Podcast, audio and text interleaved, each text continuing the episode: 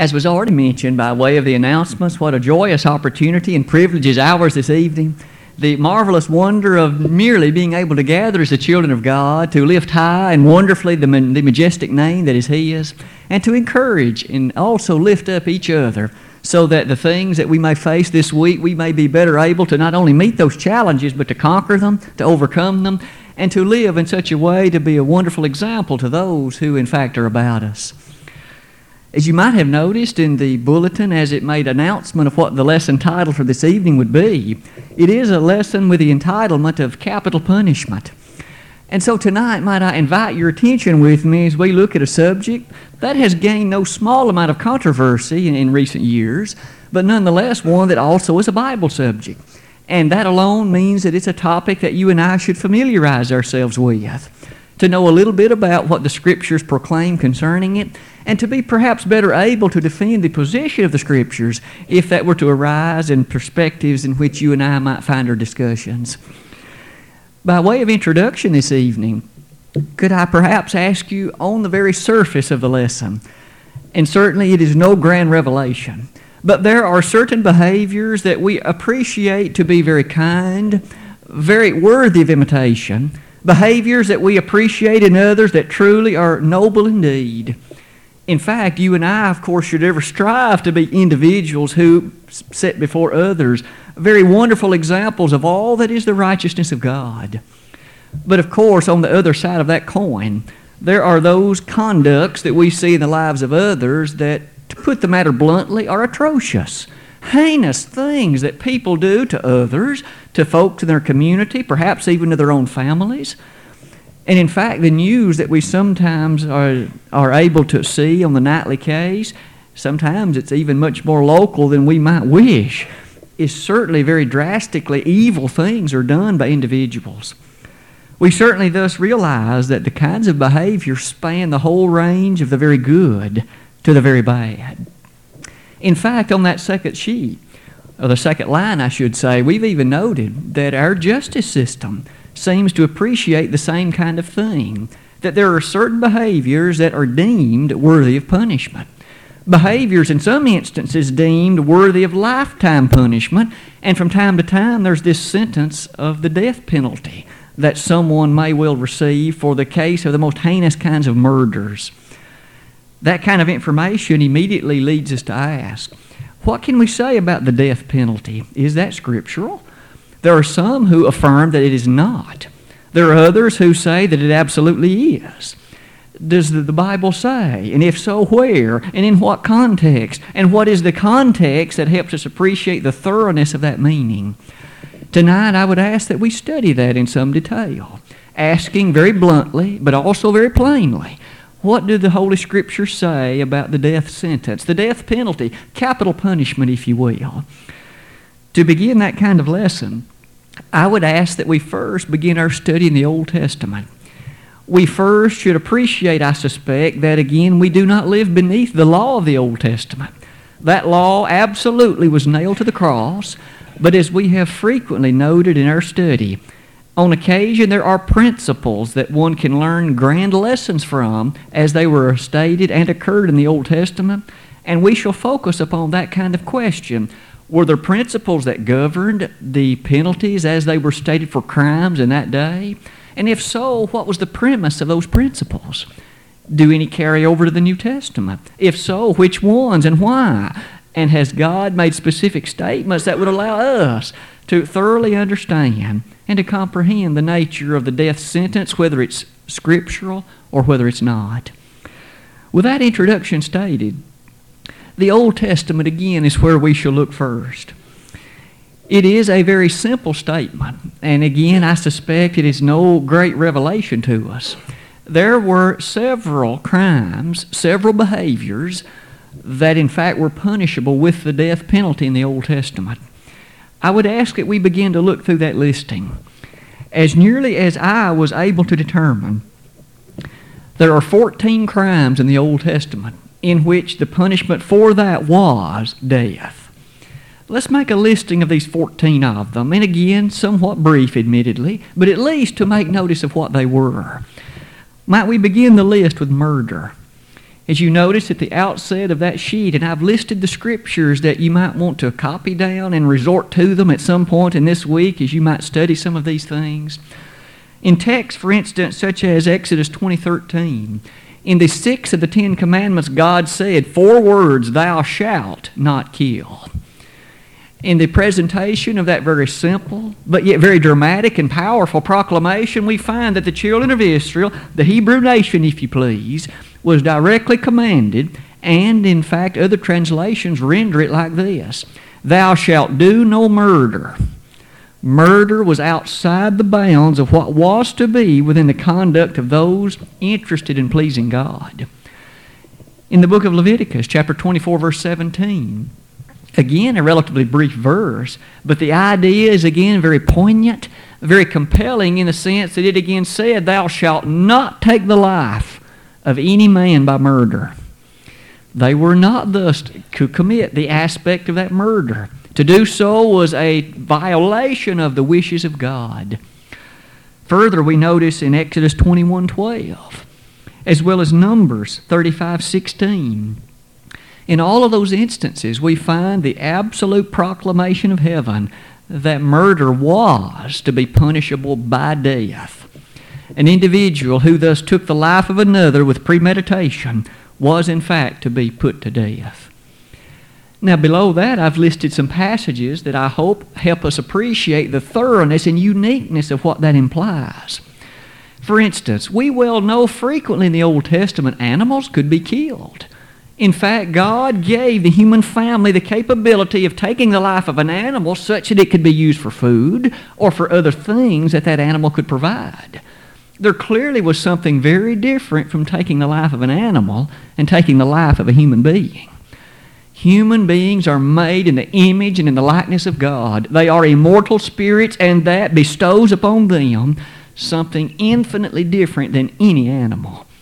Thus, note the distinction. As early as Genesis 9, verse 6, the very last text that I chose to list, God even told Noah, when the time of the flood ended and he and his family exited the ark, God on that occasion warned them to take the life of any man, his life would be taken. There we find, even in the patriarchal era of time, the penalty that we call capital punishment for murder. It didn't begin under the law of Moses. It went further back in time, even to the era of the patriarchy. That kind of murder was thus punishable by the very aspect of the death penalty. Secondly, notice also that the death penalty was prescribed for those who would smite or, re, or strike their parents. That statement is found in Exodus 21:15. And so if a person against his mother or his father were to strike or smite them, he was to be put to death a tremendous statement, isn't it, of the character of respect for one's parents, the appreciation of the authority vested in them by the God of heaven, so that if this child in rebellion or otherwise disrespectful smote or struck that parent, the law of Moses authorized the putting of that child to death. But in the third place, notice that if one cursed or reviled or showed contempt toward his parent, that also was a crime punishable by death. That text is found in Exodus 21:17 as well as Leviticus 20 verse 9. Might we notice again the incredible sense of authority and the character of respect that God wished the parent to have in his and her household. That child who reviled, who cursed, who showed disrespectful contempt to his parent, God authorized beneath the law of Moses that that child could be put to death. That reminds us, doesn't it, of how strong is God's pleasure with regard to authority, and whether that be within the home, in the civil government, or in the church. Authority is a greatly significant subject when it comes to the God of heaven. In the fourth place, kidnapping if an individual stole someone from another person, be it a slave or otherwise. Notice that we read in Exodus 21:16 that the one who did the kidnapping was to be put to death. Kidnapping was a serious offense. It was, in fact, a breach of the character of the livelihood of a person. It was a breach on the nature of what that person represented. In the fifth place, if a person owned an animal, for instance, an ox or some other kind of animal, and that owner had been warned in time past that that ox was willing and quite often pushed against the fence and got out. But the owner had never taken any advantage of those warnings to fix the fence and, in fact, tried to make sure that that dangerous animal did not get loose. If that owner had been sufficiently forewarned, the animal got loose and killed somebody, the owner was to be put to death. That again highlights a matter of responsibility, doesn't it? That we have a responsibility, perhaps, to appreciate the very question that Cain asked in the long ago Am I my brother's keeper? Genesis 4, verse 9. In essence, God said yes, he was not to have done that which he did to his brother, taking his life. And here, the owner of that animal, who had the warning but had done nothing about it, and that animal escaped and did harm and damage that way. The animal was to be slaughtered, the owner was to be killed that kind of situation points out in great matter how that the community of the Hebrews was to be a law abiding citizenry, understanding of God's protection of the human character and family. Notice in the next place the sin of sodomy. The first of our sexual sins that we shall find in the listing. A person guilty of sodomy was to be put to death. Reads Exodus 22 19. Leviticus 20, verses 15 and 16. That person who thus would stoop to the point of engaging in the sexual sin of sodomy was to be put to death. Capital punishment was to be the end of that life. We can already appreciate again the marvelous and beautiful thing that sexual character is to be when it's correct and approved and when it's right. But when it isn't, it is an affront to the very nature of God. It is a violation of His will for the human family, and it was to be punishable in the case of sodomy by death. That's the last one on that sheet, but let us continue to look at some others also that were punishable by death. Top one of the next sheet the defilement of the Sabbath we will remember that God had specified in the Ten Commandments, in fact, remember the Sabbath day to keep it holy. Again, the fourth of the Ten Commandments. Now, suppose someone did not sufficiently remember it and honor the Sabbath day, but suppose a person defiled it. Might we notice in Exodus 31 14 and 15, as well as Exodus 35 2, that person who violated the law of the Sabbath was to be put to death. This is an exceedingly interesting of the capital punishment crimes, isn't it? That Hebrew who realizing God's great benefit to that Hebrew family through Abraham, through Isaac, through Jacob, who in fact brought them into that land of possession out of the woeful bond of Egypt. We notice that that person who had sufficiently little respect for God's commandment concerning the Sabbath, that person, in defiling of it, was to be put to death. One might ask, well, how could one defile that day? Well, in those passages I listed, we learn that it could be by doing work that day. Remember, that was the day when there was to be no work, no servile labor was to take place. Those who did so willfully violated the Sabbath, and that was to be punishable by death. In addition to the violation of the Sabbath, those who would have the audacity to practice child sacrifice to the various gods of the Middle Eastern part of the world. Later in the Old Testament, we learn that that happened far, far too much. Even once was too much. But even God's people would offer their children as sacrifices, and sometimes living sacrifices, to these gods of Canaan. Gods like Chemosh and Molech, as the book of Zephaniah will tell us later. In those instances, any parent who or any person who would do any such was to be himself or herself put to death. That text is found in Leviticus 20, verse number 2. Returning to one of the sexual sins, we notice that the act of adultery.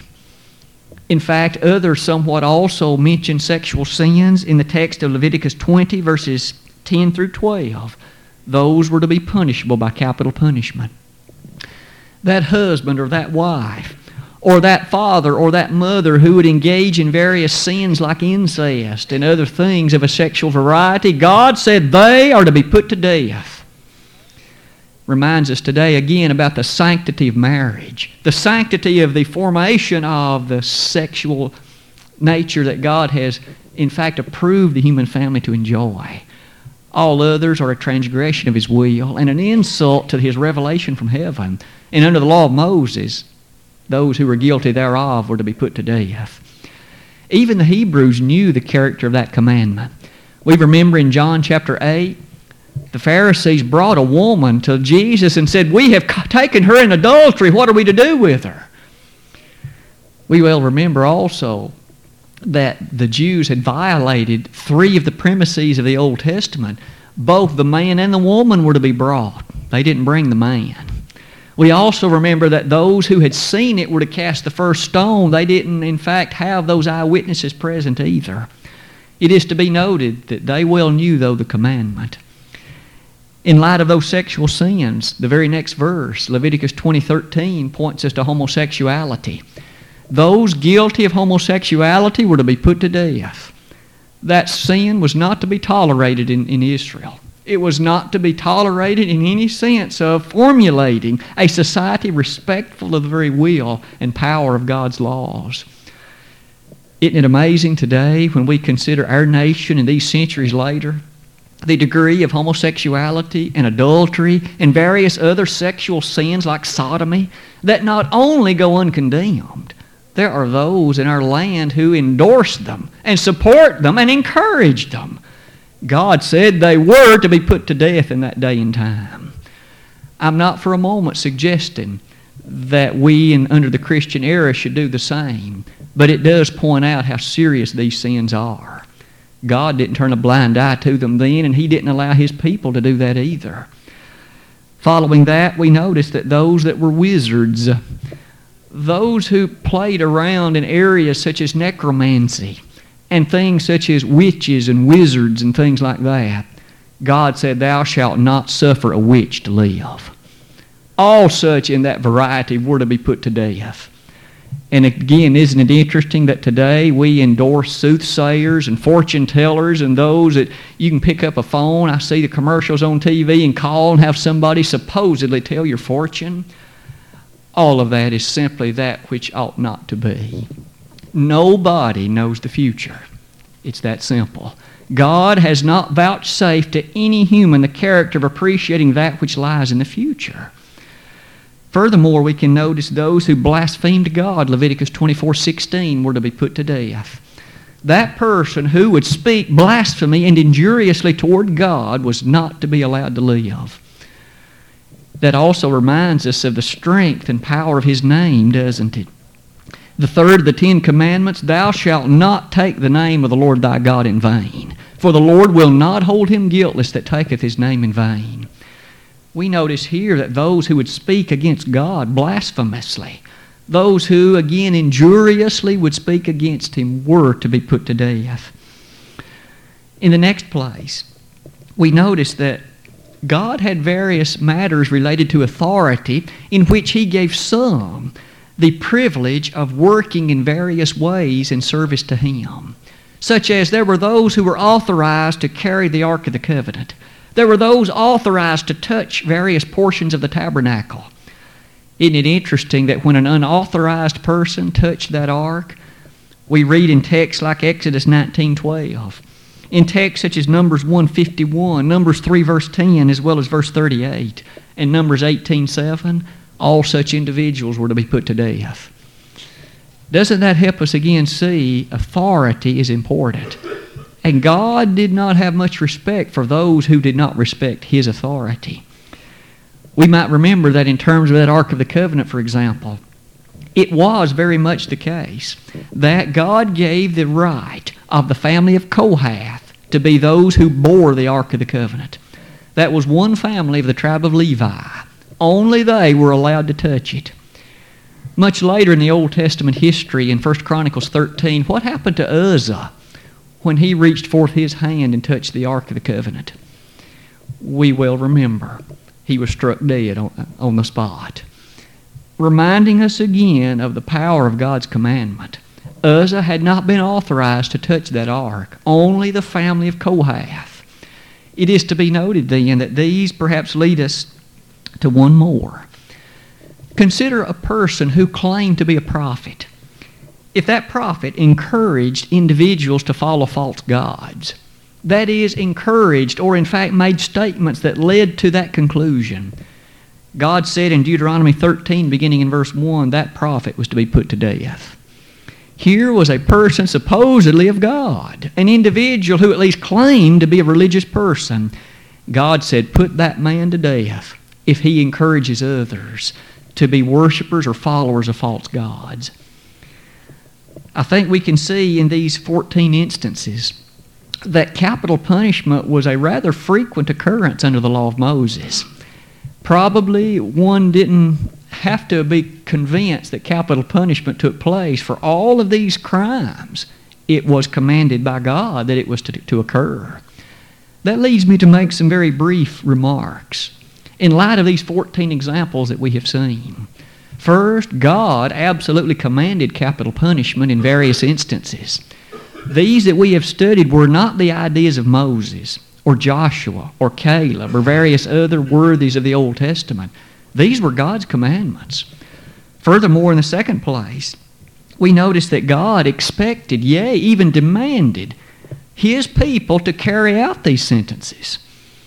And perhaps there's an interesting example in Numbers 15, beginning in verse 32, that highlights that point. On that occasion, the children of Israel espied a man. He was a Hebrew, one of their own, who was seen gathering sticks on the Sabbath. That individual was, in fact, put up in ward, something like a prison or a jail cell, because they were wanting to know what God would tell them to do with him. And so Moses besought the Lord as to what they should do with this person who had been gathering sticks on the Sabbath, and here's what God said Take him outside the camp and stone him. Put that man to death, for he violated the Sabbath. That, of course, is in harmony with that earlier statement we had made that those who transgressed or violated the Sabbath were to be put to death. You see, God meant what He said concerning the carrying out of those sentences, didn't He? Furthermore, we might also notice then the third and final statement on that slide. Capital punishment was hence entirely scriptural beneath not only the law of Moses, but also beneath the patriarchal dispensation. Having looked at those things at the first portion or segment of our lesson tonight, our question, no doubt now, revolves around the matter of the New Covenant, the New Testament. Do the 27 books from Matthew to Revelation say anything about the scripturalness of capital punishment today? If so, what are the specifics of those statements? It is with that in mind, I would ask you to turn with me now to, to a discussion beneath the era of the New Testament. As we mentioned earlier in our lesson tonight, we know that that old law of Moses was nailed to the cross, Colossians 2, verse 14. And we know that in Galatians 3, verses 24 and 25, that when the appreciative of Paul's statement took this form. Namely, that the law was our schoolmaster to bring us to Christ. But when the faith has come, we are no longer under the schoolmaster. The law of Moses was the schoolmaster, and hence, when the faith has come, the, the gospel, we no longer serve beneath the letter of that law. And thus, today, we could not thus claim that if a person is, say, a violator of the Sabbath, Saturday, that that person ought to be put to death. That law was not brought forward into the New Testament, was it? In fact, the Sabbath, Saturday, is no longer a special day in any sense of the word, is it? But it is to be noted that the New Testament is not silent on the matter of capital punishment. A few other remarks on that sheet. It also is to be noted that we do not find in the New Testament that lengthy and detailed and specific list of crimes like we have seen in the Old Testament, such as sodomy and witchcraft and the various other things that we noted just a moment ago. But are there principles and are there verses and are there statements that do address this topic? And that answer is yes. In the 13th chapter of the Roman letter, perhaps the clearest and plainest of all the New Testament texts that touch the subject. And so it is to that set of verses that I would invite your attention. As we read the first four verses of that chapter, the very last verse, the fourth one, will be the one that was read in our hearing earlier tonight. In that set of verses, we read, Let every soul be subject unto the higher powers, for there is no power but of God. The powers that be are ordained of God. Whosoever therefore resisteth the power resisteth the ordinance of God, and they that resist shall receive to themselves damnation. For rulers are not a terror to good works, but to the evil. Wilt thou then not be afraid of the power? Do that which is good, and thou shalt have praise of the same. For he is the minister of God to thee for good. But if thou do that which is evil, be afraid, for he beareth not the sword in vain. For he is the minister of God, a revenger to execute wrath upon him that doeth evil. That again was the reading of Romans 13, verses 1 through 4. And might I invite us to revisit and make some comments about those four verses, highlighting some of the statements that Paul made, and also drawing some conclusions based on those statements. First of all, notice that he says in verse 1 the higher powers are ordained of God. Who are these higher powers to which Paul refers? That may well appear to be a rather vague expression. In the context of a family, the parents are higher powers than the children. In the context of the church, the elders and, of course, Christ Himself are the higher powers. In the nature of the civil government, we know that there are higher powers. Which one is Paul referring to? Thankfully, he explains that very clearly, doesn't he? Notice in verse number three, he expounds upon and elaborates. Those higher powers there are called rulers. There are no other places in which that refers to anyone other than the civil rulers, the civil government, if you will. Paul has in mind civil magistrates, officials, and individuals who labor and work in the civil government. And notice he says these higher powers are ordained of God meaning that it is God who has given them the position of authority in which they dwell. It is God who allows authority to exist in a civil government arrangement to maintain peaceableness and to maintain a sense of orderliness without, in fact, with lack of anarchy and with, and with lack of chaos. It very much is interesting to recall in 1 Timothy chapter 1 or chapter 2 verses 1 and 2 that there, Paul, in stating to Timothy, said that we should be ever earnest to pray for kings and for all that are in authority. Why, Paul? That we may lead a quiet and peaceable life in all godliness and honesty. It certainly is true that we aren't always those who appreciate everything that the civil rulers do. For their decisions on occasion that they make that are in transgression of, or at least opposed to, some of the doctrines of the Scriptures. But in a generic way, it is still the case that their position of authority has been that which is approved by heaven. Notice that these powers, Paul says, are ordained of God. But that isn't all that he says. Notice that obedience to the government, which is the second statement I've listed, is itself demanded. Wasn't it Peter who affirmed we ought to obey God rather than men? To quote Acts 5.29. And wasn't it the interesting instance in Titus 3, verse 1, that Paul there commanded Titus, You command them to obey magistrates. Put them in mind to have an attitude of disposition to appreciate the lawfulness of the civil government in terms of the authority vested in it. Those conclusions or those statements lead us to notice what Paul affirmed in verse 2 of our text. Now that we know who these powers are, Note the forcefulness affirmed in verse 2. Whosoever therefore resisteth the power, what power, Paul? That power vested in those civil authorities. Whoever resisteth that power resisteth the very ordinance of God. And in so doing, they shall receive what? Damnation. Such a thing is not a matter that the God of heaven finds pleasing. It is not something that you and I should understand. He desires that we be seditionists and those who are those that are behind rebellions against various types of civil government. Rather, he notes in verse 3 Rulers are not a terror to good works, but to the evil. Wilt thou then not be afraid of the power? What power? That same power that's been vested in those officials who, with the executive branch of government, can carry out those laws, and there are officers at their disposal to permit them to do so. It is in the case that we can notice, interestingly, the statement that we finally reach in verse number 4. Again, the text says, For he, who's the he? Those same powers that are ordained of God. He says, He is the minister of God to thee for good. But if thou do that which is evil, so what if an individual, thus, despite the laws of the land, engages in activities that are evil? Things that the civil law has affirmed are bad, are wrong, are punishable. Paul says, if thou do that which is evil, be afraid.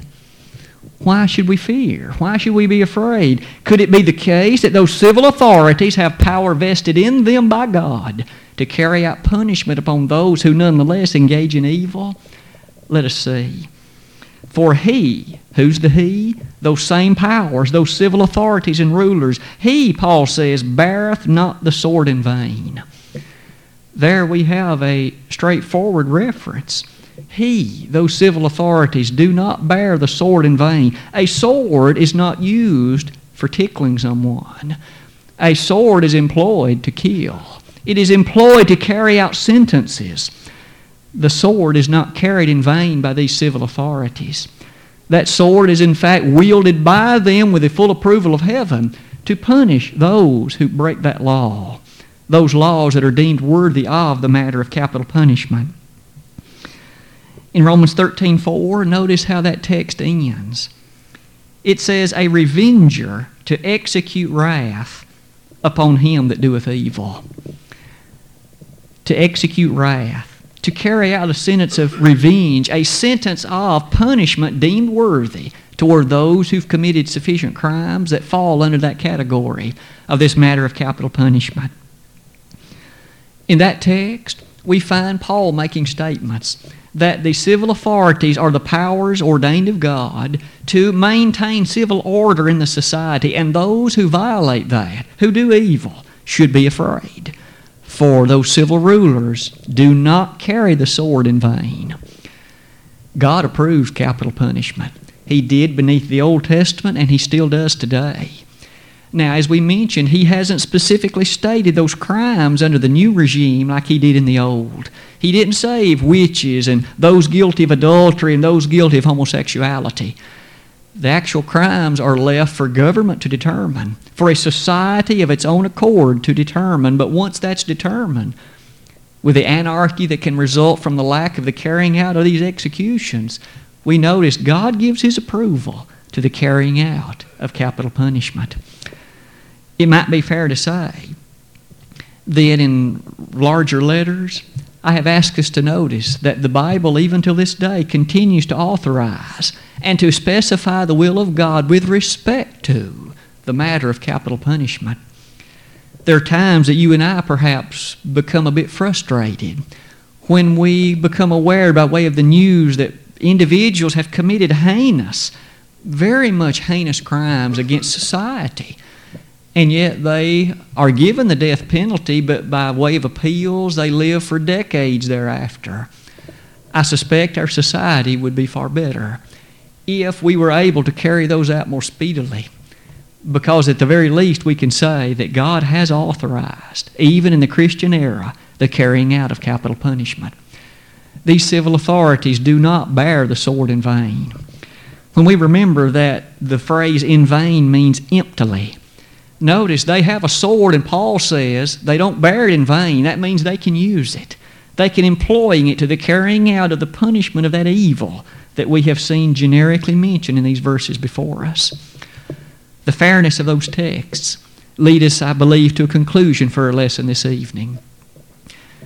Could we notice that in the Old Testament era, under the patriarchal system, under the Mosaic economy, God authorized capital punishment for various and sundry crimes, including murder, various sexual sins, other kinds of behavior, and in general, we notice for even great disrespect toward parents or toward the nature of the tabernacle or the furnishings that were in it. Now, under the New Testament era, we notice that God also has authorized agents that he has given permission to carry out capital punishment. Those powers ordained in Romans 13:1, those civil authorities of which we read in this text as well as 1 Timothy 1 verses 9 and 10. With those kinds of ideas mentioned and set before us tonight, I would hope that we have a renewed zeal for God's respect for authority. He wishes society to be orderly, the church to respect the authority that God has placed within it and authority in the family God has placed and also stated. As we respect His authority, might we notice that authority leads us to notice the gospel plan of salvation. No person has any right to come up with his or her own plan of salvation. The only one that God respects is the one He has approved. That plan of salvation involves the nature of our understanding that we are sinners. We believe Jesus to be the Son of God. We repent of those sins in our life, understanding that they are what have drawn a chasm between us and Him. We then, with haste, with a great zeal and earnest in our heart, are happy to confess His name as the Son of God and then to be baptized for the remission of sins. Very, this very night, if we could be of assistance in the accomplishment of that, what a lovely day it would be for the Pippin family and, of course, for you personally as you begin your march toward eternity in heaven. But if you have begun that march, but you have strayed away from the path of righteousness, maybe you have forgotten God's emphasis upon authority, come back to that first love. If we could be of assistance in praying in a public way for forgiveness of sins that are known to be public, we would be happy to pray on that occasion and for, for your forgiveness. If we could pray for your strength, we'd also be honored to engage in that as well. If either of these things would be the need of your life and heart tonight, Brother Randall has chosen a hymn of encouragement, and would you not come while together we stand and sing that hymn?